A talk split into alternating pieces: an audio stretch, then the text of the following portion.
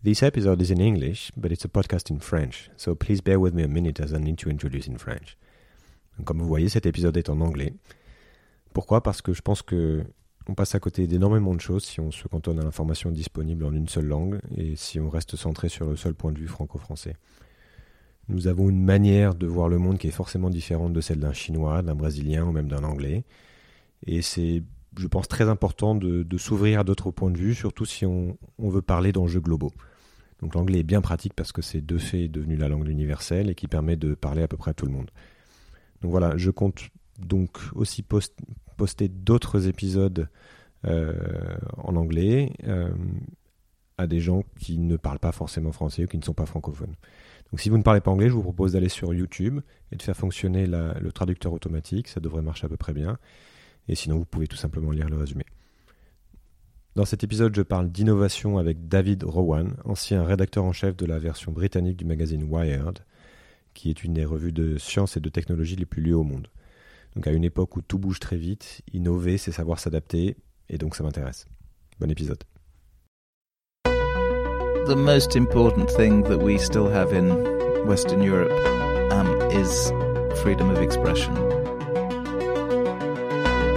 I suspect the established institutions are going to be relatively ineffective in solving climate change.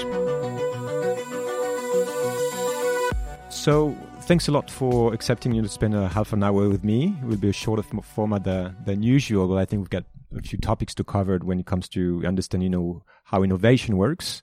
I know you've been working, you've just finished a new book and you've been spending a lot of time on um, working on, on this project. Uh, can you tell me a bit more about what you've been doing lately and what is the, your topic the, of the moment and why this is important? I was running the UK edition of Wired for eight years. Um, I set it up and it was tracking the people building the future, the crazy ones, the um, people in the startup clusters, in the university research labs, trying to raise money to build something that didn't exist because they thought the world needed it. And I was excited. And then I would often be asked to go and talk at a corporate event or brief a leadership team. And they wanted some of this startup magic. And yet they didn't want to change today's business because shareholders wanted more of the same. And so they created this theatre of innovation. They had a a lab with a startup in it. They had um, their corporate accelerator. They had job titles like um, Chief Digital Disruption Officer and Innovation Sherpa. And none of this amounted to anything. It was all just a bit pointless. And it was dishonest because it was denying the realities that were transforming these businesses and every sector from banking to transport to manufacturing are going through the same real transformations. You know, you can't stop digital changing the rules. I became a bit obsessed with the wasted talent and money going into these fake innovation projects. And I thought there must be some established incumbent old style businesses that were becoming very different businesses. What if I could find them and understand how they were doing this and explain the strategies? And so I ended up getting on a lot of economy seats of aeroplanes and I'm a journalist. I ask lots of people, have you heard of anything?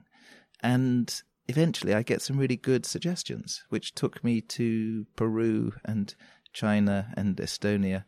Um, and I think my main skill in life is to be able to sleep in the economy seat of an aeroplane. But you'll realize after a while that there are extraordinary leaders who think in such bold fresh ways and execute and create these little bubbles of cultures where they're achieving phenomenal things and they are able to reinvent. So that was what my so, book was so you about. were you were looking for the real thing, like not just uh, the the you know the talkings, like what is actually being being made, right? I am a skeptic as a journalist, and I have pretty well trained bullshit detectors. Because um, everybody's selling something, and you know, I've edited the comment page of the Guardian. I have um, written investigative pieces about cults, and you become very adept at working out who is for real. And I'm now investing in startups as well. And it's a similar skill set you need because you don't have much data at an early part of a company's journey. So you have to assess whether this team of founders is for real. Do they have the ability to attract and motivate talent to execute on their vision, to um, be strong and resilient when things go wrong? So I wanted to find the very few people who were effective. Okay, so let's go, try to go to the root of that, you know, bullshit thing around around innovation, because indeed we can see that innovation has become really a buzzword. I don't know really when it when it started, but it's really there. Um, so every business feels that huge, you know, to at urge to innovate. Every country also like start also to to think this way. You know, we need to do better. We need to do things differently.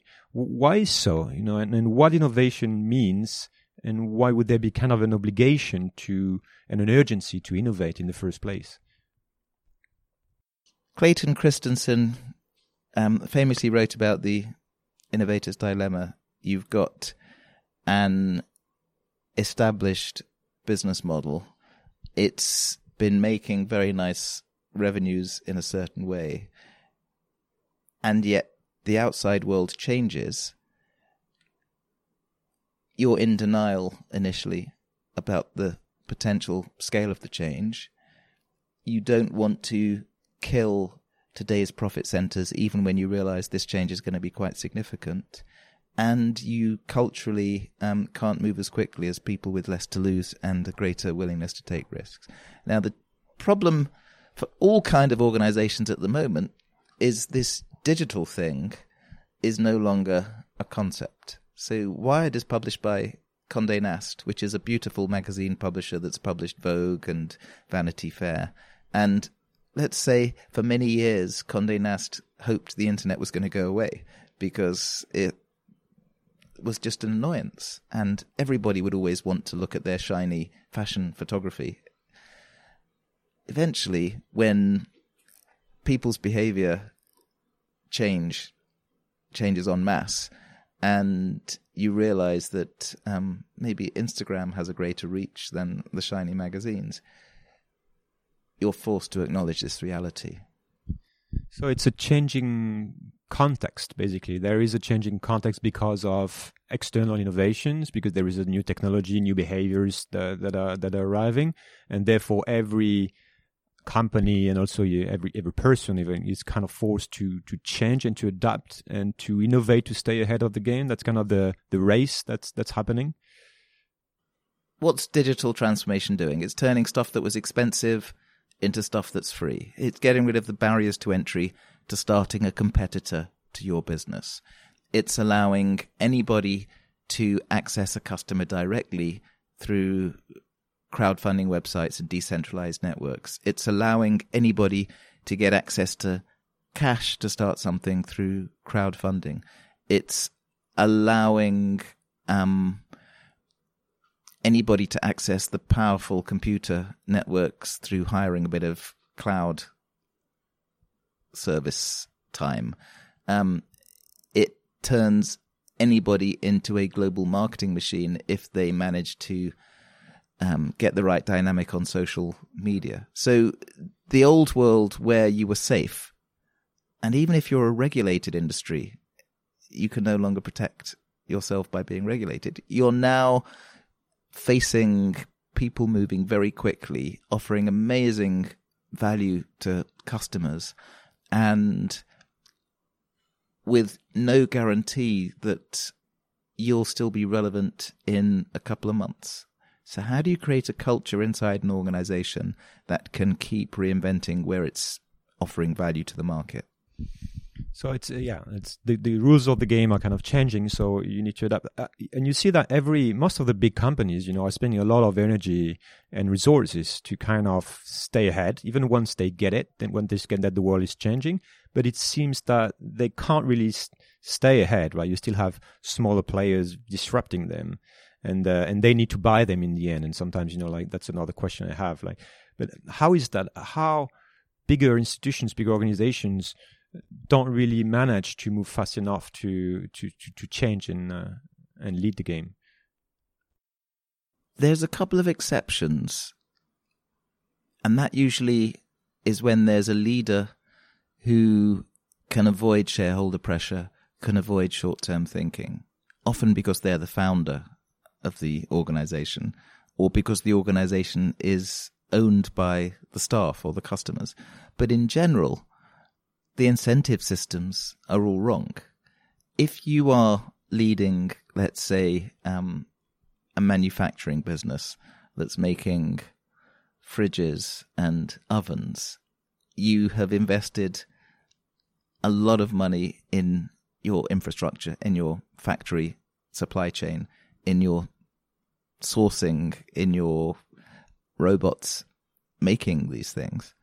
Um, and you're going to really hope that these new connected devices become marginal and irrelevant. And initially, you're probably going to deny and laugh at them. At some stage, when the customer increasingly wants it, you're going to be probably um, too slow to provide because you're going to have internal bureaucracy. You're going to have internal resistance and politics and a mindset that thinks, well, we've been the kings for so long. Um, why would anybody look at an emerging company that's got no track record? Unfortunately, um, Nokia and Microsoft both had a similar response to this thing called the iPhone in 2007. Um, unfortunately, Time Warner had the same response to this emerging company called Netflix. The head of Time Warner famously told um, the New York Times, "Is the Albanian army going to take over the world? I don't think so." Um, and it's overconfidence because of historic achievement plus legacy thinking that stops you being agile and nimble in moving fast? In this podcast, I like to talk about also like bigger issues, you know, that we're going to face, uh, including the, uh, you know, the cr- climate crisis of these things. Could we apply that um, uh, bias, you know, that we may all have to this type of crisis, like the the inability to think long term and the overconfidence that we have in innovating and in solving problem constantly and could that explain why we are also like in, in, in trouble and can't really react? I suspect the established institutions are going to be relatively ineffective in solving climate change because they have become comfortable in their role as talking shops. They have been um, habituated to the limitations of transformation. And the people who are going to change behavior are going to be um, the pirates, the um, people coming from the edges, the you know Greta as a schoolgirl, the people stopping the traffic in the middle of your city, um, decentralized movements with no power base, with no resources, but a very, very strong mission. And what is a startup but a small purpose led organization with no resources, but you know, a determination to try and iterate. Great thing about um, access, democratization of these new technologies is there are people coming out of universities with skills um, relating to geoengineering, with um, new ways to create um, alternatives to plastic, with um, advanced thinking on emerging fuels. That um, if we can create an entrepreneurial culture for these people with great research um, knowledge, then we can let the market try and um, make a big impact. So I would not trust a government department or an international organization to solve plastic in the ocean because there are too many vested interests that will lobby them. I would trust a small entrepreneurial organization that finds a way to make um, an economically viable um, and yet um, scalable alternative to plastic to find um, a fast growing consumer base and then be acquired by one of the bigger companies. So, uh, and I know there is a lot of debate, you know, between okay, what's the what's the best solution, you know, to tackle these type of of um, systemic issues. Some people say yes, the government has still a role to play, and we should go back into uh, planning because uh, private interests, you know, will always be focusing on short term. You say there is uh, this is not the case because they're inherently things related to how uh, government works that uh, would prevent them from doing it the right way. That's that's correct. There are vested interests that find a way to corrupt established organizations. The amount of um, lobbying money that's you know, even the tech companies now have realized if you're Google and Facebook, you need to scale up your budgets and your staff in Washington, in Brussels, to try and influence the policymakers. Um, and every in you know monopoly capitalism is a history of supposedly idealistic organizations that are telling a story about empowering the world and making all the world's information freely available to everybody becoming um, I, I think I'd use the word corrupted and manipulative and trying to distort um, consumer regulation and become political, trying to but shape power. But that's the thing. Like these are private interests, right? Um, preventing the um, like like a national organization to function well, kind of right, because through influence and lobbies.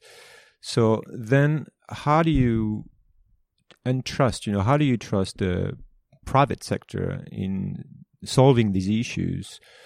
Especially when you know that the big guys, the big tech companies, for example, are, are buying out their innovation. And uh, there is a lot of change that even if you come up with an innovative model, even in plastic or these things, you end up being bought by a big organization that has really no interest, you know, in changing the, the overall thing.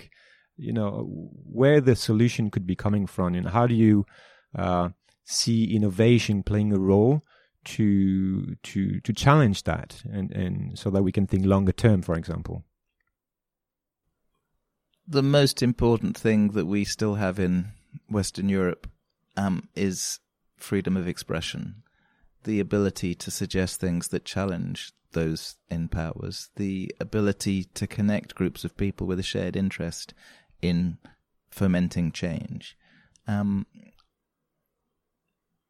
the most useful innovation in the short term, I think, will be ways to sustain ways to keep that conversation um, both prominent and solvent. So I worry that serious news media have been struggling economically, and clickbait and maybe Russian sponsored news media are finding um, an audience. How do we innovate in the information flow? How do we find a way for a really informed um, but important debate about you know air quality in our cities and um, the barriers to um, carbon neutral fuel being used. So inno- innovation comes from places you don't expect, and usually, as as you said, from from the edges. Um, what are the techniques or what are the things that we could be working on? I know there is not a secret recipe, but what are the things that we could be taking away and say, okay, I will use that to make sure that this is happening again and again and again. Beyond, I understand that the information needs to continue to be flowing, but as a citizen, you know, what can you be doing uh, to help that innovation emerge in the right direction? So, first of all, let's stop talking about innovation as some mystical religion. Um, it's very simple. Innovation is building future facing value in our organizations. So if I'm making a pain au chocolat and you know the market demand is more and more people are suffering from gluten intolerance, can I create a product line that meets this demand before other people have in a way that the customer wants? If I'm making motor cars and, you know, climate becomes more an more of an issue and air quality becomes more of an issue, can I create Tesla and make it sustainable even when everybody's laughing at me? So 10 years, the big car companies think, can we buy this guy? So it really comes from people demand in the first place, right? It comes from um, being prepared to do unpopular and often stupid things to test emerging behavior and emerging demand. And this is why startup culture is so brilliant. Nine out of ten startups will probably fail, but the one that succeeds will find a new way to let you stay on vacation in somebody's apartment will find a new way for you to borrow somebody else's spare seat in their car going between cities. Um, the big organizations could not do this because to them it seems stupid. There is no rule book for innovation. For my book, Non Bullshit Innovation, I found 16 strategies that seem to be working for certain organizations. Um, and often it was about culture and mindset. Often it was something simple like the hierarchy is no longer relevant. It's not about what the boss wants to do. It's about finding a way to empower everybody in a team so that your most junior employees are listened to. Or it's about finding ways to um, bring people together, diverse types of thinkers, so that they're comfortable proposing something new. At Google X, they talk about having psychological safety so that in a meeting, if I say something that's kind of weird, you don't laugh. It's tested. Maybe I get a little bit of budget to start experimenting with it, but it's open minded. Because if you think about um, some of the great transformations of the last century, they were really weird at the very, very beginning. You know, the idea that, um, yeah, they came from pirates and you know people in the ages, right? But they also challenged behavior in a very, very odd way. If you think about your behavior on your phone, it's not just the amount of data you're giving the network without having a clue that the network is now selling this data. It's you've created this virtual persona of yourself through your Instagram and Facebook and Twitter and other accounts, um, which probably isn't making you very happy, but you've somehow been led to cultivate a super high achieving, happy version of yourself that's not quite honest, but you are spending quite a lot of hours of the day getting that perfect image. Um, go back 10 years, ask yourself, would you do this? Of course you wouldn't, but there's something called social proof, and there's something called peer pressure, and there's something called, you know, the hunt for dopamine. And we've been trained by those lab rats to use these techs. But that's the thing also because this this was not a natural behavior, you know, ten years ago, and this is why it was very difficult to imagine. And yet, you know, these organizations, you know, starting with Facebook, have created that behavior to get our attention. You know, this is why we talk about the attention economy.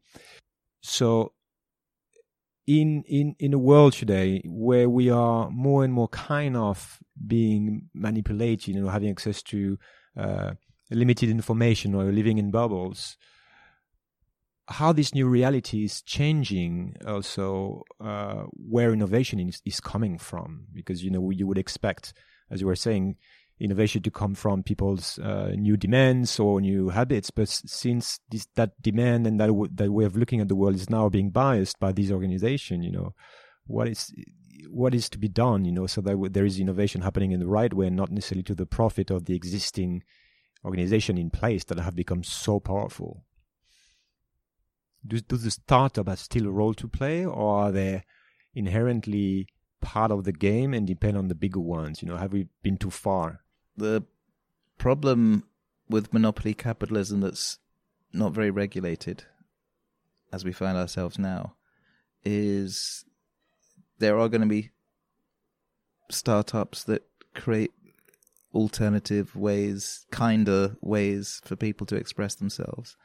Um, and yet the power, not just economic power, um, but access to talent of the big tech monopolies um, is going to kill them, is going to squeeze them. I went to see the team at WhatsApp when they were not owned by Facebook. Um, I did a story about them about five years ago. Um, and they said it was, in, in their words, against their ethics to sell to a big tech company. It's against their integrity. Um, and then a couple of months later, $19 billion on the table, they sell to the big tech company. And, you know, when the founders of WhatsApp left Facebook a few months ago, they said some very hostile things about Facebook. And, you know, it sounded like they were frustrated by their experience. But they were the ones who sold out to the big monopoly capitalists. And this is how the thing seems to work. So the only way in the past um, we've been able to keep space for fresh organizations to grow, the innovators, is by very strong central regulation. You know, Andrew Carnegie was broken up by the American antitrust laws. Um, Margrethe Vestager has done a bit in Europe. I think we need a lot more um, institutional action to limit the market dominance of a lot of these big companies. Because when there are network effects and you have access to all the data, it's impossible for somebody to emerge and compete with you. So the game is kind of rigged now. It's and the innovation flow isn't normal as it as it's as it, when it should be optimum. It's not just rigged; it's more pernicious than it has been with previous um, monopoly capitalism situations like why is that? Because these companies are tracking your emotion, your desires, your transactions, your behavior. Facebook is issuing a digital currency. One of the things it is able to do now um, is use it, its knowledge of your economic interaction to um, get even deeper inside your soul and cross target you and manipulate you. And I just wonder if it's something we collectively want. You know, a very, very small number of shareholder owned organizations still controlled by people who um, are socially dysfunctional in some cases um, and have made ethically very, very dubious decisions in the past. Um, if we want those companies shaping not just what we want to buy, but what we believe, what we care about, I just think it's a scary moment. What are the and finish on that? What are the um, the takeaways, you know, for individuals? You know, what can be applied to has someone should learn to, to, to behave or, you know, any skill set that you need to develop to live in this fast changing world? Get out of your bubble. Read about things that you don't think are relevant to you. Learn about some of the um, emerging specialisms. If I'm a, an entrepreneur in manufacturing, you know, I should go to a blockchain conference to understand how those people are thinking. I should go to a human rights conference to understand how people facing all sorts of constraints are using decentralized networks and security because we still haven't solved a lot of the emerging problems, cybersecurity. You know, the the next big conflicts are going to involve critical infrastructure being compromised so that you know the ATMs don't work and the hospitals don't work. We need to understand how these vulnerabilities affect every organization. We need to know why secure communication actually is something that we should all care about. So I think education doesn't stop now at 21 after university. It has to renew itself um, and continue all the time. And we're lucky. As I said, in Western Europe, we can still read widely and say things. I go to China a lot. It's even now increasingly happening in places like Hungary, where any inconvenient ideas are suppressed. And then, in a worrying way, you are slaves to the dominant ideology. So it's paying attention to your information sources to start with. Stay hungry and stay foolish and ask lots of questions. And uh, again, uh, don't stop reading. Pictures are great. Swipe as many pictures as you want, but make sure you have time to have a sustained idea expressed by somebody who can articulate words. Thanks a lot, David. Thanks for your time. Thank you. Merci. Merci beaucoup d'avoir pris le temps d'écouter cet épisode. N'hésitez pas à découvrir les autres épisodes déjà publiés dans lesquels j'explore d'autres points de vue, d'autres clés de lecture sur les forces à l'œuvre qui feront le monde de demain. Vous pouvez vous abonner à ce podcast sur votre appli préférée pour être sûr de ne rien rater, et je vous invite aussi à laisser un commentaire ou un avis, 5 étoiles si possible, sur Apple Podcasts ou iTunes pour m'aider à rendre ce podcast visible. Vous pouvez retrouver cet épisode sur sismic.fr avec toutes les références citées ainsi que d'autres liens pour continuer à creuser les sujets évoqués. C'est Sismic, c'est demain et ça bouge. À bientôt.